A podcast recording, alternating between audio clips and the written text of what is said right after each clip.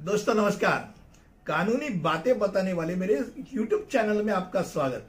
और आज हम जिस बात पे बात करने जा रहे हैं, वो है स्पोर्ट्स लॉयर। एक नया ऐसा फ़ील्ड, जिसको हम खेल का वकील बोल सकते हैं। अब खेल और वकील, यानी वकालत, इसका क्या संबंध है भाई? अगर ये पूछने जाएँगे तो मैं इतनी चीज़ बताऊँगा कि जहाँ खेल और खिलाड़ियों को वकीलों की गरज लगती है, वकीलों की आवश्यकता लगती है। अब बहुत सारे ऐसी चीज़ रहते हैं, जैसे एक मानो आप एक अच्छे अच्छा खासा, एक स्पोर्ट्समैन हो, खिलाड़ी हो तो आपको क्या लगेगा?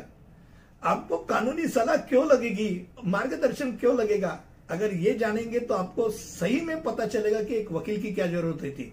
अब खिलाड़ी और टीम अनुबंधों को निष्पादित करने के लिए, यानी अगर प्रीमियर लीग है तो प्रीमियर लीग में करार मार तो होते ही रहेंगे। एग्रीमेंट्स है। वही करना कि नहीं करना है, उस पर साइन करना है कि नहीं करना है, बराबर सा है कि नहीं, ये कौन देखेगा? एक वकील देख सकते हैं आपको, वो मार्गदर्शन कर सकते हैं।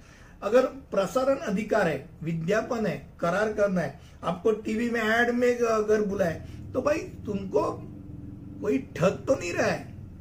करार करने से ठग तो नहीं रहा है। ये देखेगा कौन तो वकील देख सकता है। आपके वकील को बराबर वो जानबूझकर बचाने की कोशिश करेगा। यानी अगर मान लो पहली बात यह कि अगर आपको किसी ने जानबूझकर बाहर करने की कोशिश की, टीम से बाहर, चल, हो गया तू बाहर। अब तुम्हारा खेल अच्छा है, तुम तो टीम में दिखनी चाहिए, तुम पे क्या हो गया, अन्याय हो गया, लड़ेगा कौन? आपका वकील रिट पिटिशन डालेगा और आपको न्याय देने की कोशिश करेगा। यानी अलग अलग सी चीज़ रहती अगर आप मानो एक संगठन चला रहे हो और आपको किसने अगर लीगल नोटिस दे दी तो लीगल नोटिस देने के बाद उसको उत्तर कौन देगा? अगर पब्लिक नोटिस देना है तो पब्लिक नोटिस कौन देगा? यह सब वकील कर सकता है।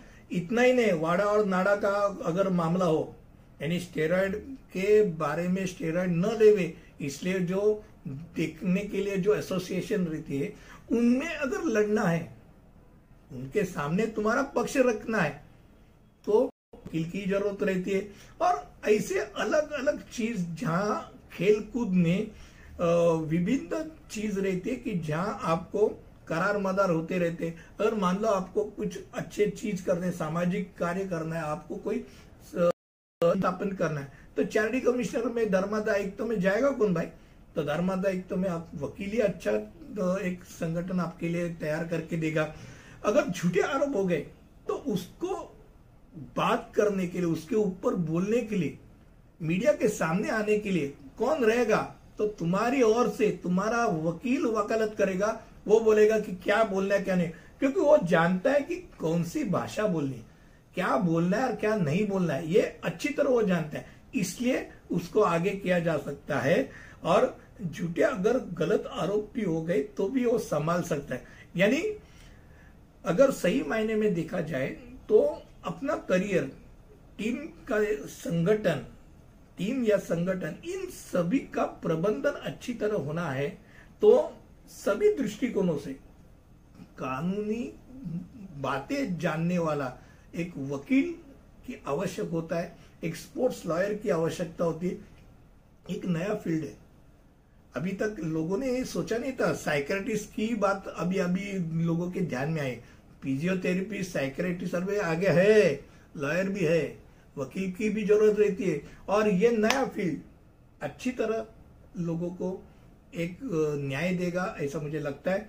आज के वीडियो में मैंने ये बात आपके सामने रखी कि एक नया फ़ील्ड जो ओपन होने जा रहा है जो खुद खेला है, ऐसा अगर वकील हो तो उसके जैसे कोई अच्छी बात नहीं रहेगी, क्योंकि वो जानता है कि एक्चुअल में क्या प्रॉब्लम है और कहाँ प्रॉब्लम है। तो अगर आप खिलाड़ी हो और लॉ भी जानते हो लॉयर हो, वकील हो तो स्पोर्ट्स लॉयर करके आप फ़ील्ड चुन सकते अगले वीडियो में ऐसे ही कुछ नया लेके आपके सामने आऊँगा। तब तक के लिए अलविदा। धन्यवाद।